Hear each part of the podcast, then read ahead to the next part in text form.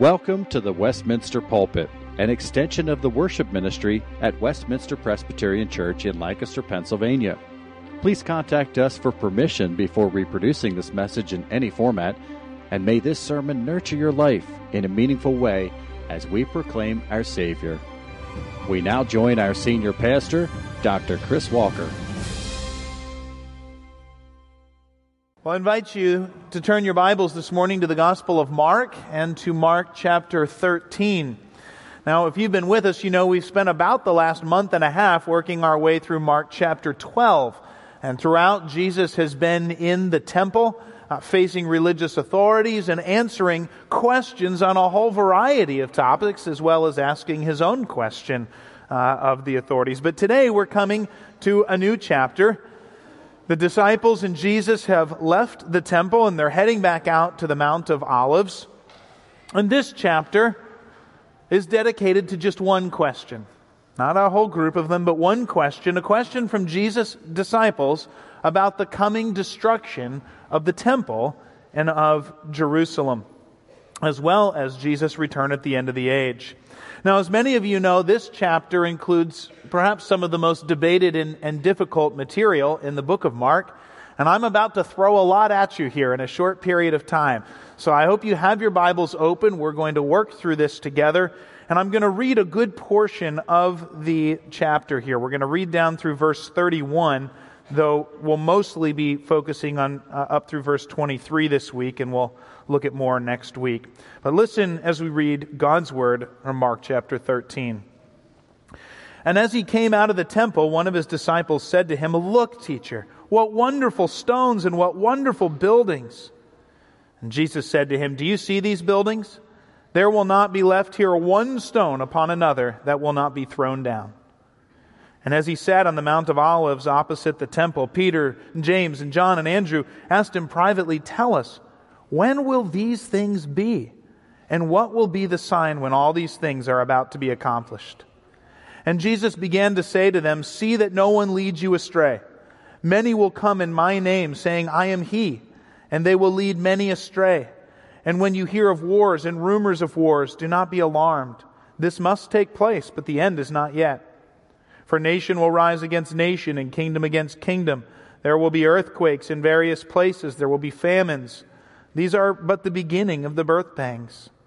But be on your guard, for they will deliver you over to councils, and you will be beaten in synagogues, and you will stand before governors and kings for my sake to bear witness before them. And the gospel must first be preached, proclaimed to all nations. And when they bring you to trial and deliver you over, do not be anxious beforehand what you are to say, but say whatever is given you in that hour, for it is not you who speak, but the Holy Spirit. And brother will deliver brother over to death, and father his child, and children will rise against parents and have them put to death. And you will be hated by all for my name's sake. But the one who endures to the end will be saved. But when you see the abomination of desolation standing where he ought not to be," let the reader understand, "then let those who are in Judea flee to the mountains. Let the one who is on the housetop not go down, nor enter his house to take anything out. And let the one who is in the field not turn back to take his cloak. And alas for women who are pregnant and for those who are nursing infants in those days. Pray that it might not happen in winter. For in those days there will be such tribulation as has not been from the beginning of creation that God created until now, and never will be. And if the Lord had not cut short the days, for no human being would be saved. But for the sake of the elect whom he chose, he shortened the days. And then if anyone says to you, 'Look, here is the Christ,' or 'Look, there he is,' do not believe it. For false Christs and false prophets will arise and perform signs and wonders to lead astray, if possible, the elect. But be on guard. I have told you all things beforehand. But in those days after that tribulation, the sun will be darkened, and the moon will not give its light, and the stars will be falling from heaven, and the powers in the heavens will be shaken.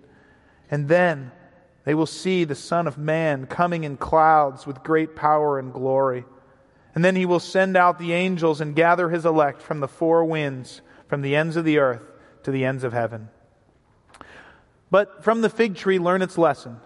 As soon as the branch becomes tender and puts out its leaves, you know that summer is near. So also, when you see these things taking place, you know that he is near at the very gates.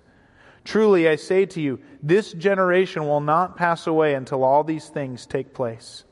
Heaven and earth will pass away, but my words will not pass away. Father, we thank you for your word. Would you give us understanding this morning? And would we see Christ as our Savior and our Lord, I pray. In Jesus' name, amen. I think this week is a good week for me to reintroduce you to Mr. Bertrand Russell. You might remember Mr. Bertrand Russell. He was that British mathematician and philosopher who in 1927 delivered a lecture entitled, Why I Am Not a Christian. And I mentioned this a number of months ago, I guess almost a year ago now, because after arguing about various cases for God's existence, he really focused on the character of Christ. And he argued that Christ was actually not very good and not very kind and not very wise after all. I mentioned this back in Mark chapter 5 because he was the one who argued that it was not very good or very kind of Jesus to let all of the pigs drowned in the bay when the demons were sent into them. But he also focuses on our passage this morning and others like it. And he notes that Jesus, or so he says, apparently expected his second coming to occur within a generation. He knows verse 30, that within a generation these things will happen. And he said, obviously, that didn't happen. Jesus didn't come back again. And so Jesus was wrong, said Mr. Russell. He said, if Jesus is wrong, he can't be divine, and his words can't be trusted. And so this passage is another strike against Jesus in the mind of Mr. Bertrand Russell. Now, I think it's fair right offhand for us to admit that there are different ways to interpret this passage and some of its details. And there are some of the details here I'm not 100% confident that I have my interpretation right. But having said that, despite these uncertainties, this passage as a whole is clear. And it's clear enough for us to affirm that things, even down to great detail, have happened exactly as Jesus said they would happen. And if things have happened exactly as Jesus said they would happen, even years beforehand, then this passage actually gives us greater reason to trust Jesus and His Word. And that is really, I hope, what we come away with this morning, that we can trust our Savior in what He says. But in order to see that, let's set the stage. It's been a long day in the temple so far. Jesus now walks out with his disciples, and his disciples gaze at the temple and its magnitude and its majesty, and they exclaim with good reason, because Herod's temple that was standing in those days was very literally of 7 wonders of the world quality. Just the foundation stones, some of the individual stones, if you want to get a picture, would have extended from the piano on this side all the way to the pews over here for length. They would have been higher than my head for height and deeper than this platform. And we have found some of these stones archaeologically. There's massive stones weighing over 1,000,000 pounds. And the stones were brilliantly white, and the temple was full of gold and silver, so that one author could say that it radiated the rising sun like a snow cloud mountain. And so the disciples gaze with wonder at its strength and beauty. But Jesus says, actually, not one of these stones is going to be left standing on another. Now, this must have seemed impossible just physically to the disciples. How are you going to move an 1,000,000-pound stone so that not one's on top of another? But in addition, this was the temple. This is the place God had declared that He would dwell with His people. And so what kind of disaster must be that would lead to such a building being destroyed and for God to abandon His temple? I imagine the disciples walking with stunned silence with Jesus. But when they finally had gotten out of the city and up on the Mount of Olives, and they sat down and they could look across and see the temple complex there, Peter, Andrew, James, and John asked Jesus about his comments. Now, I think it's fair for us to say that if we're going to understand what Jesus says, probably the most important thing is to know what question he was answering. If we know what question he's answering, we'll have a lot better ability to understand what he's saying. And so here's the question the disciples ask. They ask, when will these things be, and what will be the sign that they are about to happen? Now the question is, what are these things? And most obviously, of course, it's the destruction of the temple. Jesus had just said, not one stone is going to lay on top of another, and the disciples say, when are these things going to happen? So the destruction of the temple is primary in their mind. However, if we were to flip over to Matthew's gospel, we would find there that in the minds of the disciples, a cataclysmic event such as the temple's destruction led them to also think about the end of the age and Jesus' second coming. And they associated those two events. And so Matthew says these things mean the destruction of the temple and Jesus' return at the end of the age. They're both in the disciples' mind. Of course, we know that these two did not happen at one time. But one of the challenges is to discern, okay, when is Jesus talking about the destruction of the temple, and when is he talking about the second coming of Jesus? Because they were both in the disciples' mind when they asked the question.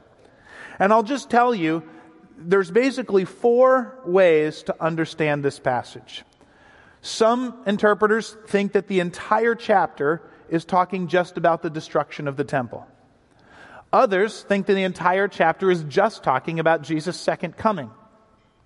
A third approach is to say that there are similar parallels to both events, and so the entire chapter applies to both.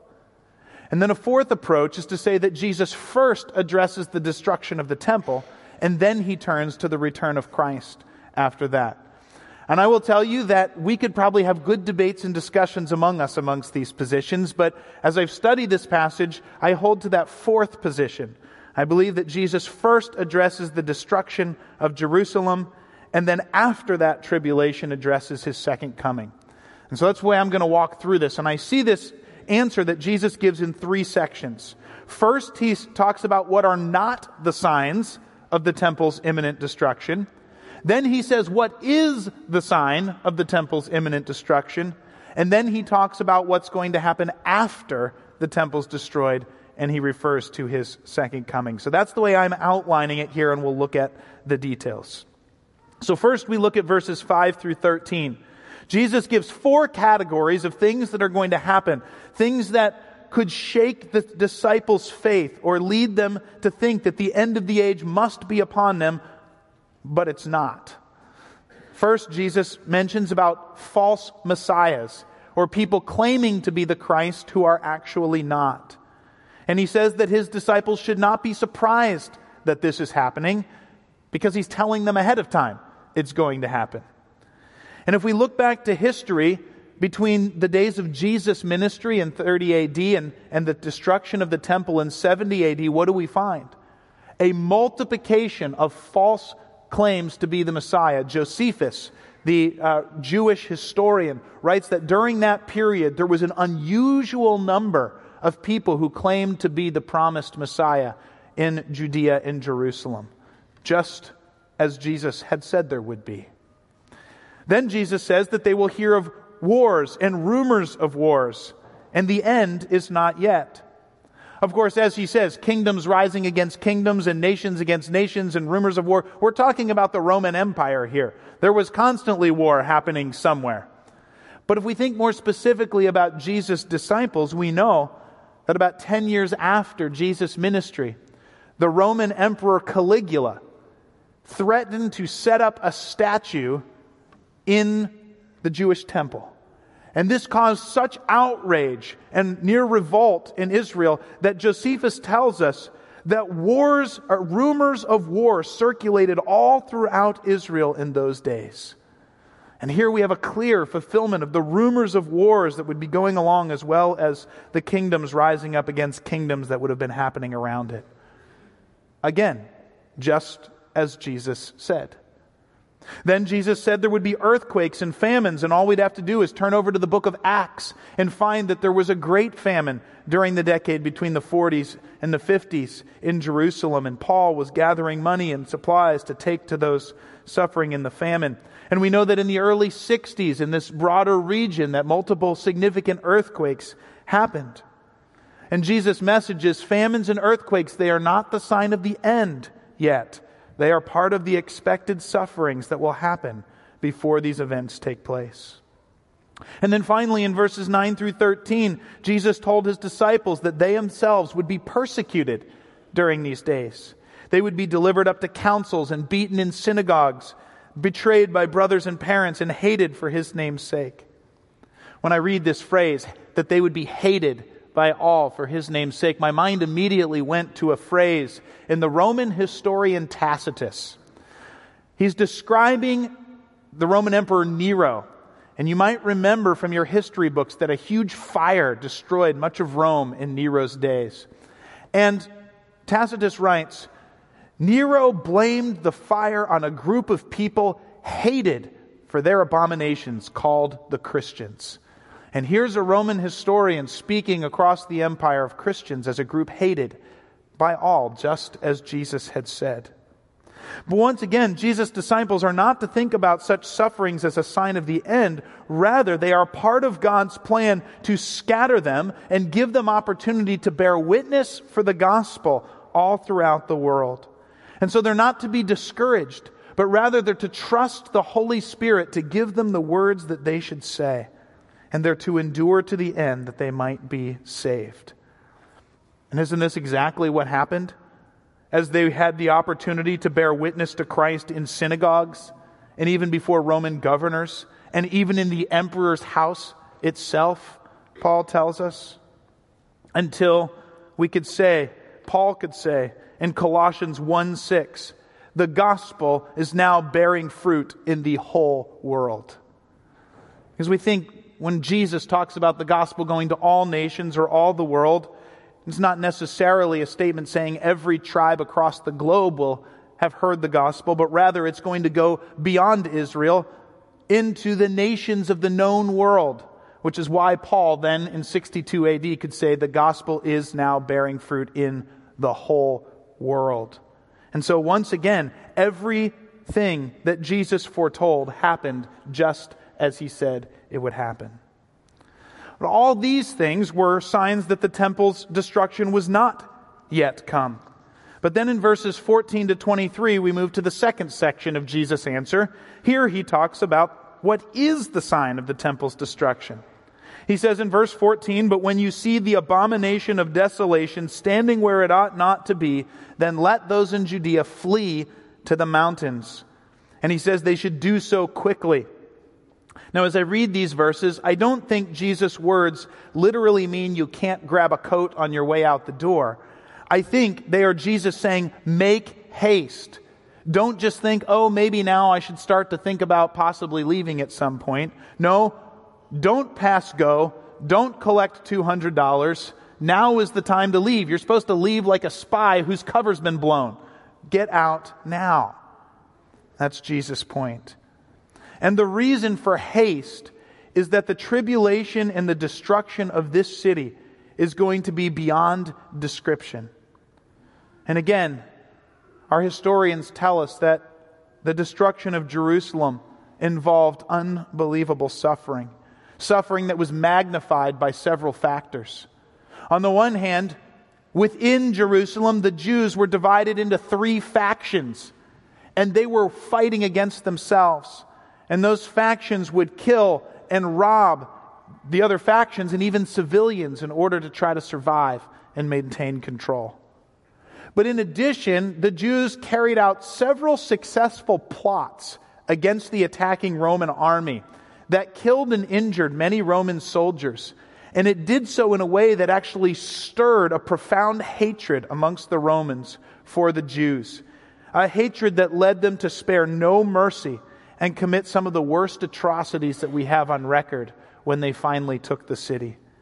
And so the resulting stories of starvation and eating each other and being ripped open alive and rivers of blood in the streets creating lakes in the city describe the tribulation of this horrific destruction.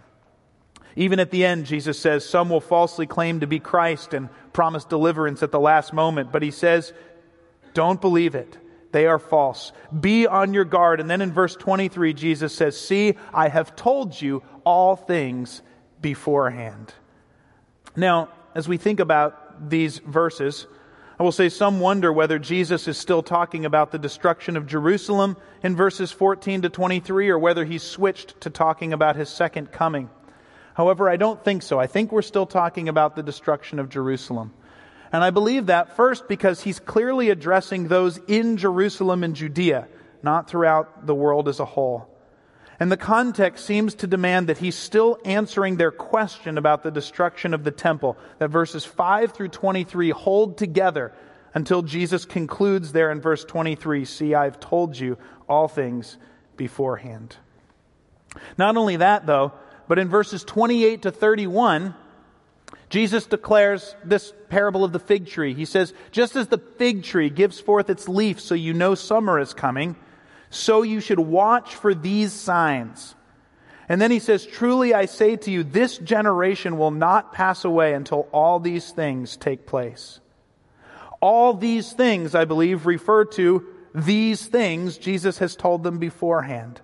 And so I believe Jesus was outlining what signs are not going to tell you that the temple's about to be destroyed, then what sign does tell you it's about to be destroyed, and those things would all be completed within a generation. But the bigger question is, all right, let's say that's true.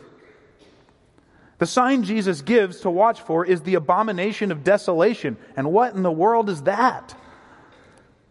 Well, you may remember that the phrase, the abomination of desolation, is found in the book of Daniel. This phrase is picked up from Daniel's prophecy. However, if you were to turn back to Daniel, you would find that it talks about an abomination of desolation 3 different times. And they don't all refer to the same event. An abomination of desolation just refers to an act of outrageous blasphemy or abomination of against God. And in chapter 11, Daniel gives a detailed timeline that refers to something that happened in 168 BC. A foreign king named Antiochus Epiphanes came in and set up an altar to Zeus in the Jewish temple and sacrificed a pig on the altar in an act of great abomination. But Daniel chapter 9 also predicts the coming of Christ and of his death. And it says that shortly after his death, the temple in Jerusalem would be destroyed with the abominations of a desolator. And that seems to be what Jesus is picking up here, that shortly after his death, Jerusalem and the temple would be destroyed and it would be marked by this abomination of desolation. Well, what is this sign then? Mark says, let the reader understand.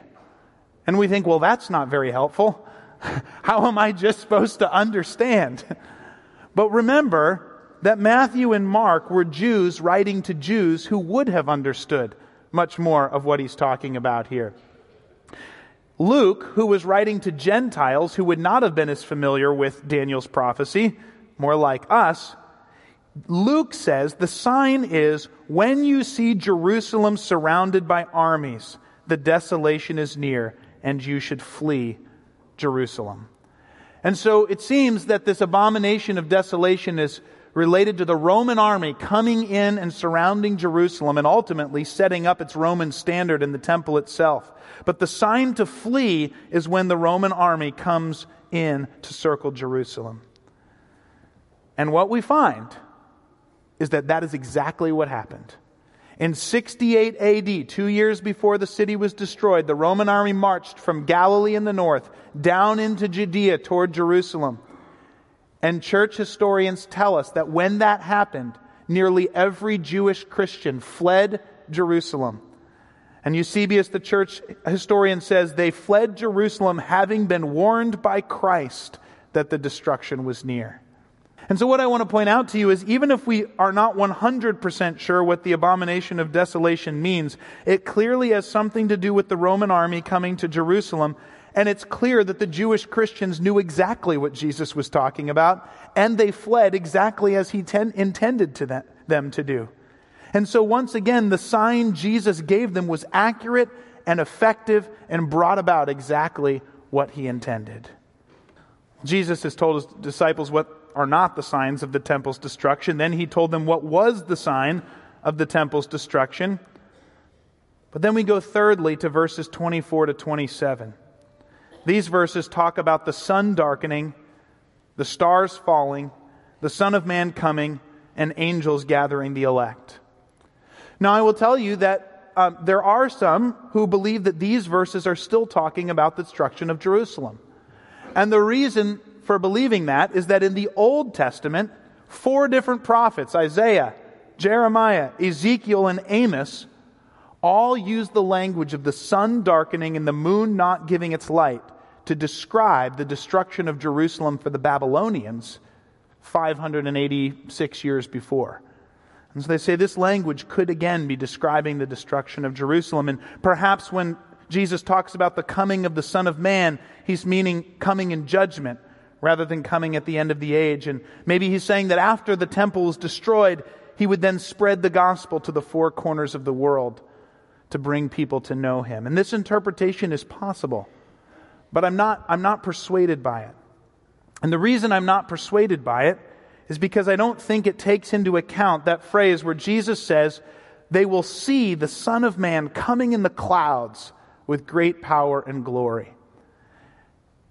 And that is the same description of Jesus' second coming that we find in Acts chapter 1, verse 11. The angel says we will again see Jesus coming from the clouds as he departed. And it's the same description that Paul gives us in 1 Thessalonians 4:17, saying that Jesus will come in the clouds of heaven yet again. And so I think the best way to understand this passage is that in the disciples' mind, the destruction of Jerusalem and Jesus' second coming are all mixed up together. But Jesus addresses the temple's destruction first, up through verse 23, and then notice what he says in verse 24. But in those days after that tribulation, and he talks about the coming of the Son of Man. And so I believe he's saying these two are not the same event, but after the Jerusalem and the temple are destroyed, then, later, after that, I will come again. I don't know if any of you have ever tried driving a car with one eye covered. Don't do it just to try it. But perhaps if you've had a patch over your eye or something, you've had to do it. And what you notice is that when you cover one eye, your depth perception is off, because your brain uses both eyes to triangulate and see how far apart things are. So if you cover one eye, you can see, well, there's a car ahead of me and there's another car ahead of that, but you can't really tell how much distance is between them because you've lost depth perception. Well, that's kind of the way prophecy functions. Oftentimes, Jesus gives us the timeline, but he doesn't tell us how much time is in between the events. And the Old Testament prophets do it the same way. And so I think this passage is a timeline of events without depth perception.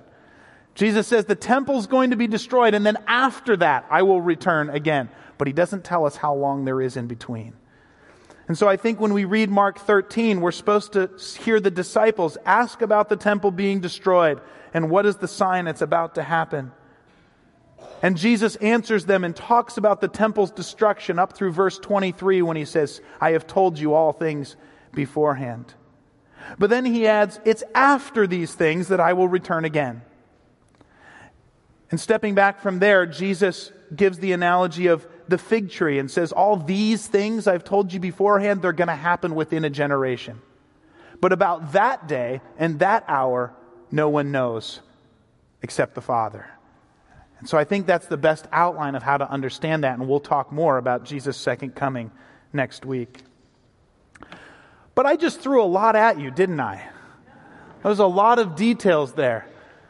And I would be glad to talk more about this, but perhaps you might be sitting there thinking, I hope I understand God's Word better, but how does this all apply to me on a Thursday morning as I'm sipping my coffee or cleaning up my children's spilled cereal for the 10th time in 10 minutes?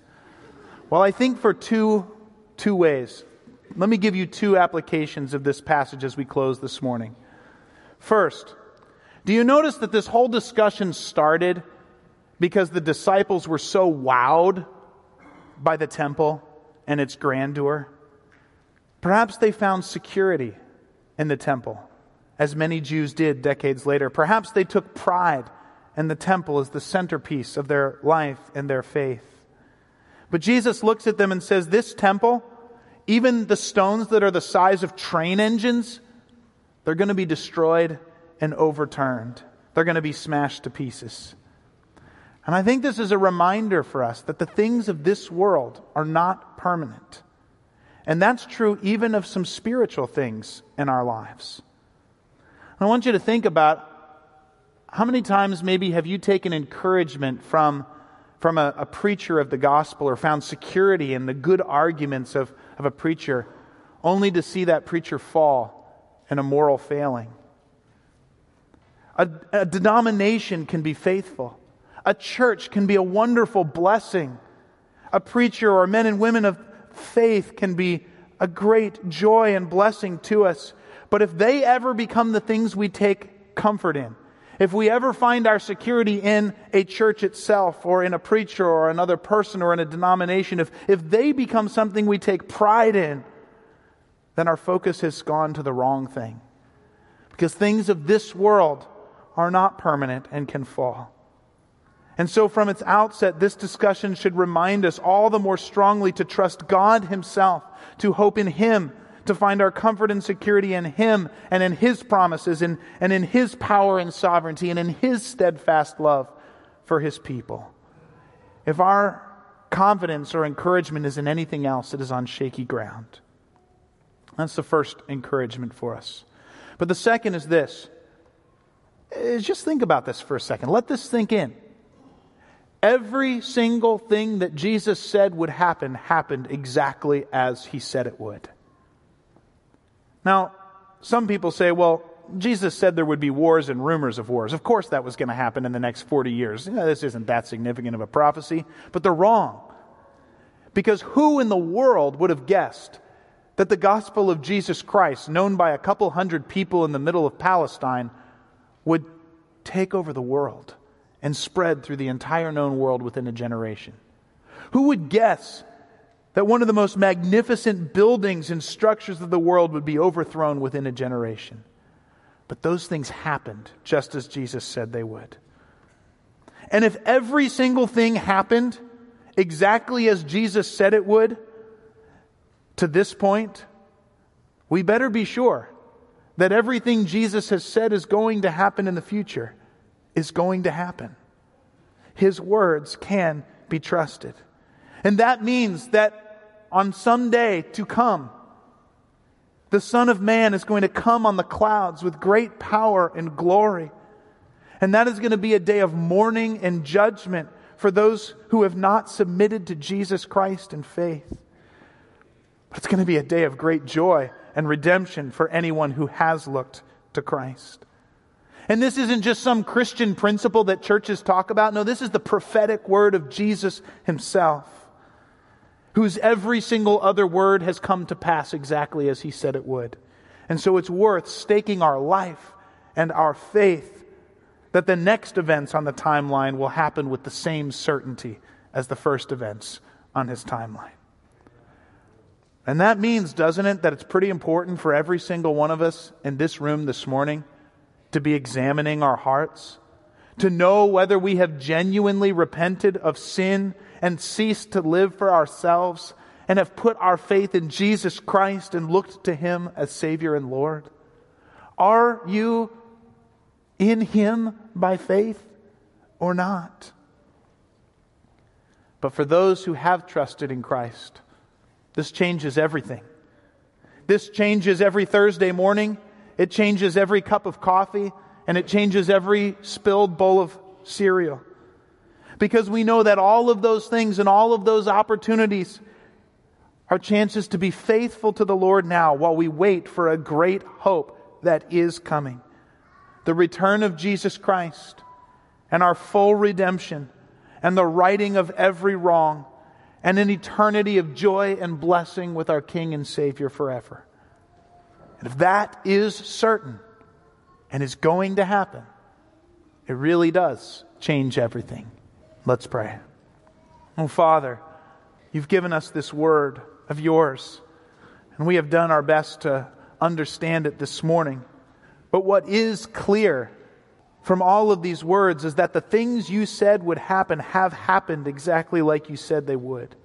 And Father, that gives us great encouragement and reason to trust you. And so, Father, I pray that every one of us in our hearts would look to Jesus Christ this morning with greater confidence in your word, with an assurance that you will return again as you have said. And Father, I pray that every one of us would be ready for that return, eager to be reunited with our Savior, waiting for that redemption which will be ours by faith in Him. And we pray this for Jesus' sake. Amen. The Westminster Pulpit is courtesy of Westminster Presbyterian Church in Lancaster, Pennsylvania.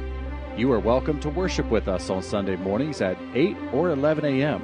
To learn more or have questions about the gift of salvation through Christ Jesus our Savior, contact us at westpca.com. Thank you, and may Christ be glorified through this ministry, the Westminster Pulpit.